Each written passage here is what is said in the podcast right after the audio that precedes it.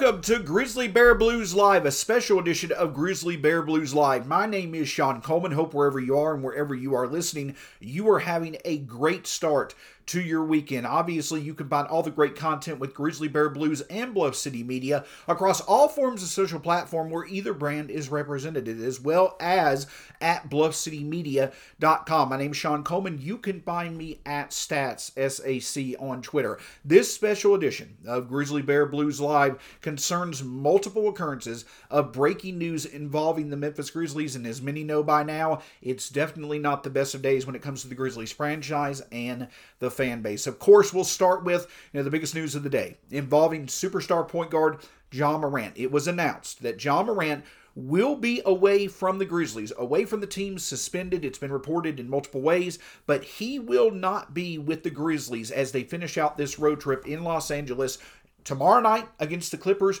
nor on Tuesday against the Lakers. So Ja Morant will be away from the team. He will not be available to play over the next two games as the Grizzlies finish out this road trip. Of course, this announcement is the result of an incident that occurred last night on Instagram Live. It seemed as if Ja Morant, during the live broadcast, showed a weapon, a gun, and as the morning hours progressed, many became aware of what had occurred, including the league itself, which released a statement earlier today saying that they were aware of the social media post by Ja Morant and that they were fully investigating it. However, the big news and what is very significant about you know the you know resulting two game uh, suspension is that that came directly from the Grizzlies. After what occurred, the Grizzlies stepped in, and it was the team itself that announced that Ja Morant will be away from the team over the next two games instead of the league. And the reason why that is significant is because this absolutely was the right move to make the Grizzlies had to step in and make it clear that the growing growing trend of concerning of uh, incidents involving Ja Morant they were to the point to where the negativity these incidents they've got to come to an end. And hopefully that will be the end result of Ja Morant stepping away from basketball, and hopefully in short order, him and the team getting on the same page to where these negative incidents can, you know, stop occurring and we can get back to, you know, what has been, you know, before these incidents occurred. Just Ja Morant has been a beacon of positivity since he's been in the league. In terms of his on the court performance, his style of play, what he means to many around the game of basketball, you typically do not see players, you know, you know, Ja's current peers, those who for those who have played the game of basketball, you typically don't see the amount of praise bestowed a young player that many notable names in the basketball world have bestowed upon Ja Morant in his time in the league. And the reason why I bring that up is not to take away from the significance of what has occurred, the significance of these negative incidents that have occurred, but it's to put a spotlight on what's at stake. You know, we've seen the news, you know, to where there have been inc- a couple of incidents around Memphis, you know, earlier on this year. We, of course, you know, had the news about what occurred after the Indiana Pacers and Memphis Grizzlies game in late January, and then this latest incident. This is a growing trend of concerns that could be a threat, that could damage, you know, the brand, the reputation of Ja Morant. You know, in terms of his brand, in terms of what he means to this city and to this franchise, and most importantly, make no mistake, most importantly, to himself. That's the focus right now. We can talk about the brand, we can talk about endorsements, we can talk about what he means to the team and the franchise and the league as a superstar, but what this growing trend of concerns could mean to himself. And so that's what makes this the right move by the Grizzlies. Removing basketball from the equation and focusing on what needs to be done to get on the right page with Ja Morant to where this trend can continue and to where Morant can be the beacon of positivity and to where, you know, occurrences that, that focus on positivity and focus on productivity, that's what's defined the meteoric rise of the Grizzlies and Ja Morant in terms of success since he's been in the league.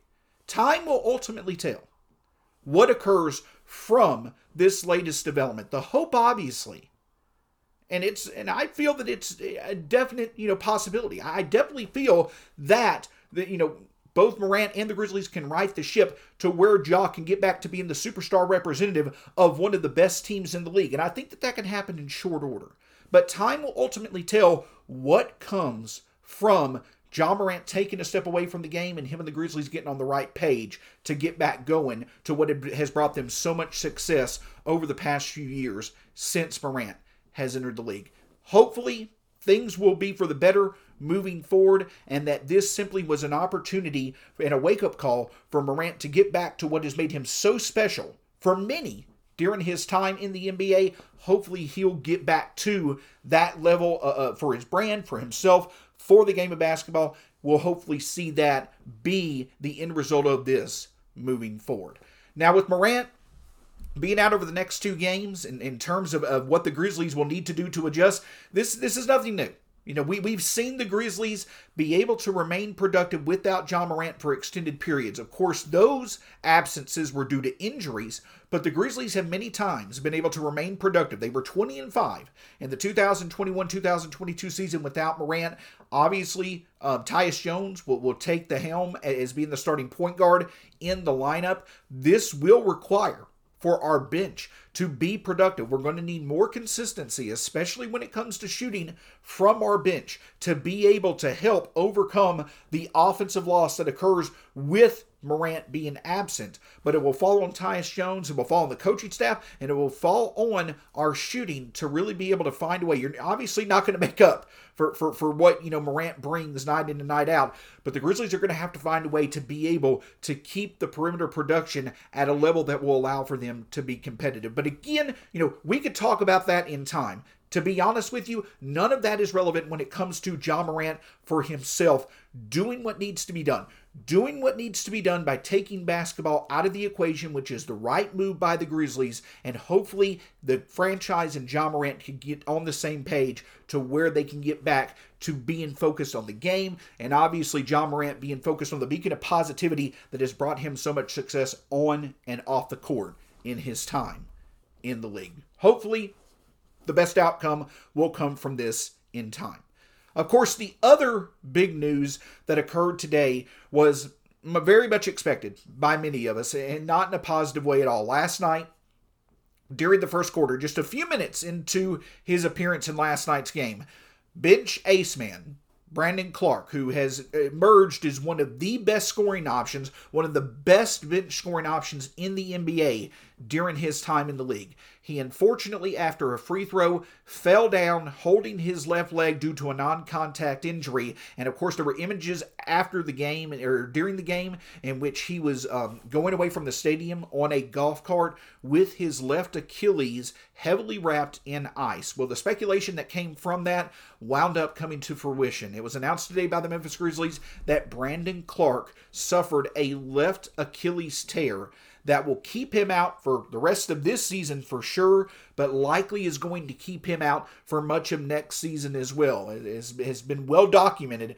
You know, an Achilles injury is, is, is one of the, you know, worst injuries that can occur to NBA players, and it's especially true when it comes to the style of play and skill set of someone like a Brandon Clarke. And I shouldn't even phrase it as that, of Brandon Clarke because he's one of the best examples of athleticism, explosiveness, you know, just quick twitch activity that allows for him to be so active and, and such a, a moving force, to be so good on the move for the Grizzlies in many ways, being a lob option for, you know, Morant and others, being someone that could be productive around the rim. His efficiency around the rim is is so predicated, so dependent on his jumping ability and, and, and the trust that he has in what he could do with his athleticism.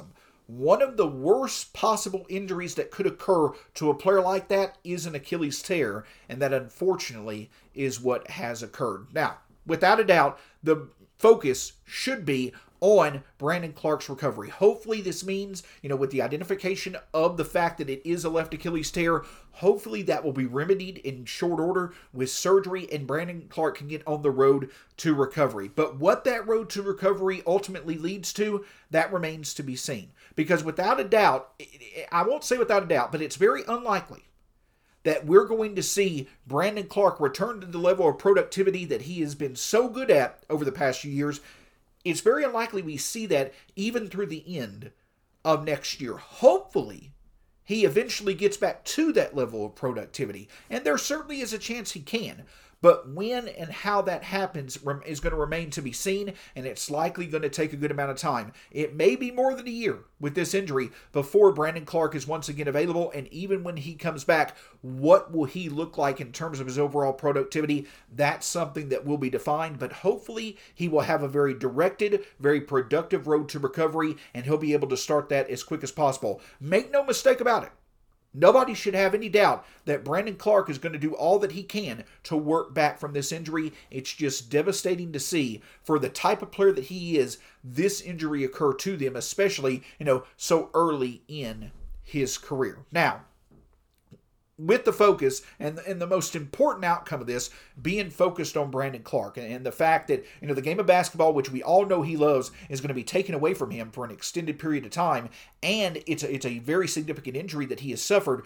Obviously the focus is on his recovery and, and everything happening that will allow for him to get back to the player that the Grizzlies have been so blessed to have him be over the past few years. But for the Grizzlies themselves make no mistake this is a huge loss.